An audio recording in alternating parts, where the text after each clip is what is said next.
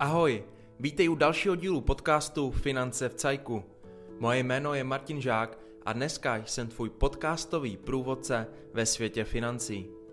V tomto pořadu se dozvíš v krátkých epizodách vše o finanční gramotnosti, plánování, aktuálním dění, investování, zajištění a o úvěrech.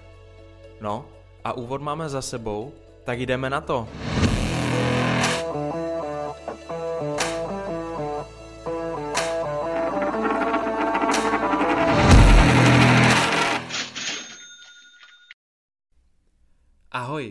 Dneska se mrkneme na to, jak můžeš začít investovat. Možností je mnoho a pokud s investováním ještě nemáš zkušenosti, tak potřebuješ vědět, kde začít. No a pokud už investuješ, tak se v této epizodě dozvíš, jak můžeš své portfolio obohatit. Pojďme si z dnešní epizody udělat příběh a řekněme, že máme kamaráda Honzu, který k vysoké škole pracuje a chce začít investovat své první vydělané peníze. Honza nezná investiční horizont a nezná možnosti na trhu, ale má čas se této oblasti věnovat. Druhý kamarád Petr je o 10 let starší a je to úspěšný podnikatel, který má našetřený kapitál v bance a to, co vybudoval, mu nese hezký zisk a přemýšlí teďka, co s penězi. Největší rozdíl mezi Honzou a Petrem je ten, že Honza nemá moc peněz, ale má čas a chuť se investicím věnovat. Petr má hodně peněz, ale nemá čas a nechce peníze řešit. Honza jako mladý zvídavý kluk udělal první krok investicím tak, že si začal googlit, jaké jsou možnosti. Strýček Google mu vyhodil několik reklam od bank a investičních společností a pak několik článků o tom, jak investovat. Honza se nakonec proklikal k několika možnostem. Rozhodl se, že chce jít prozatím určitě cestou regulovaných produktů a s obchodováním třeba na Forexu zatím nechce mít nic společného. S možností si teď vybírá tu správnou volbu a rozhoduje se nad nákupem jednotlivých akcí přes eToro, nad investováním do ETF fondu přes fondy a portu a nákupem fondů ve své bance. Zároveň se ozval svému kamarádovi, který je finanční poradce, a ten mu má sestavit investiční portfolio. Už se v tom ztrácíš i ty, že? A to je jen pár možností, ale jsou to ty, které doporučuju. Vysvětlím, k čemu a komu se hodí jednotlivé varianty. Nakupovat jednotlivé akcie třeba na eToru je možnost, která tě bude stát hromadu času a nervů. Nicméně, pokud tě bude bavit, tak si časem budeš umět zhodnocovat peníze bez cizí pomoci. Realita je ale bohužel taková, že mnoho lidí se pustí do nákupu akcí po hlavě a dopadnou tak, že peníze nezhodnotí, ale spíš znehodnotí. K této variantě je totiž potřeba vědět, co děláš a je třeba se vzdělávat a rozumět jednotlivým firmám, do kterých investuješ. Pokud se touto cestou vydáš, tak doporučuji vyzkoušet tréninkový účet, na kterém nemáš svoje peníze, ale jde jen o fikci a ty se učíš investovat na reálných pohybech na trhu. Zároveň ti doporučuji do této varianty dát jen pár procent svého kapitálu, se kterým chceš investovat. Ber to jako doplněk, protože se jedná o nejrizikovější variantu ze všech zmíněných. Co se týče brokera, přes kterého obchodovat, doporučuji ti si najít nějakého, co nebude mít velké poplatky a ideálně, u kterého budeš mít možnost se obrátit na nějakou českou infolinku, kdyby se něco stalo. Třeba eToro se chlubí tím, že nemá poplatky, ale pravdou je opak. Poplatky tam jsou a u všech investičních možností budou. Z čeho by ty společnosti žily, že? Jen u eTora jsou skryté a jsou skryté v rozdílu nákupní a prodejní ceny akcie. Honza si dále přečetl o možnostech pasivního investování do ETF fondů a našel dva zajímavé portály. Fondy a Portu. Přes podobné portály si Honza může sám zainvestovat do ETF fondů, které kopírují vývoj nějakého trhu, čili index. Například index S&P 500 představuje globální akciový trh největších firm a obsahuje 500 největších firm na světě.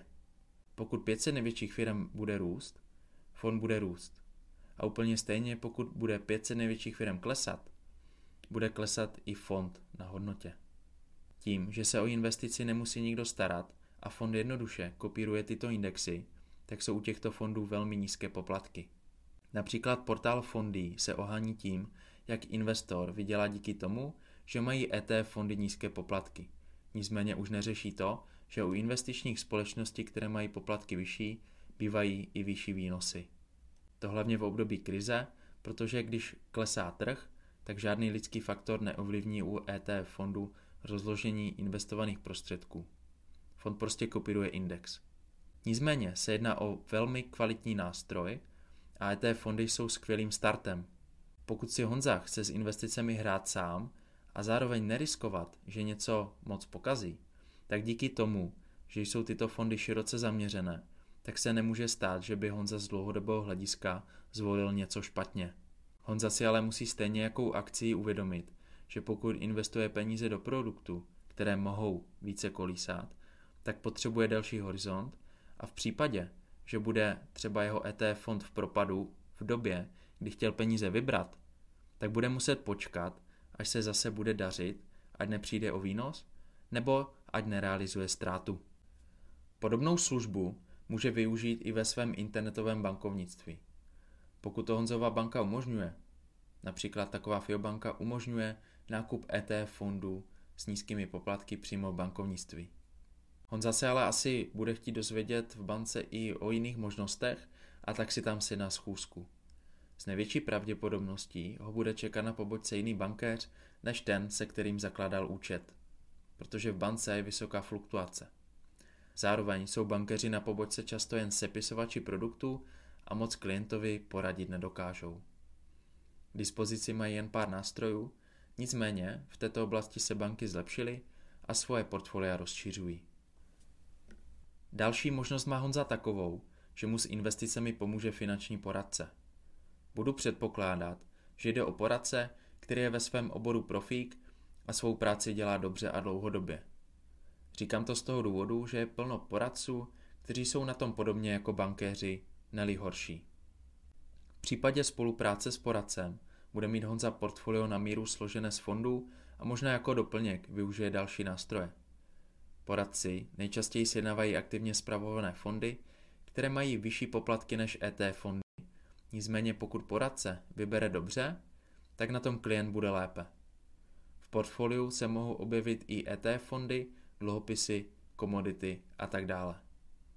Velkou výhodou je, že poradce Honzovi ušetří hromadu času, vysvětlí mu, co a jak funguje a Honza se o investice nemusí starat.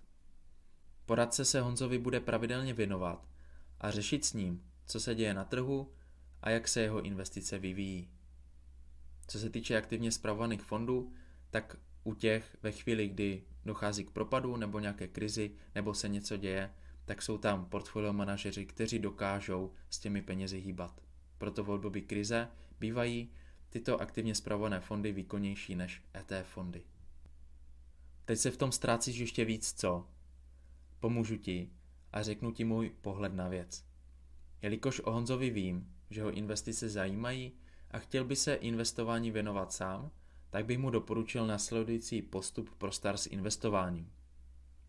Kapitál určený k investování, ať už k pravidelnému nebo jednorázovému, bych rozdělil na dvě části. Jedna část bude jistota. Bude to investiční portfolio od poradce, které bude fungovat Honza bude vědět, že se o tuto část peněz nemusí starat a peníze se mu budou zhodnocovat.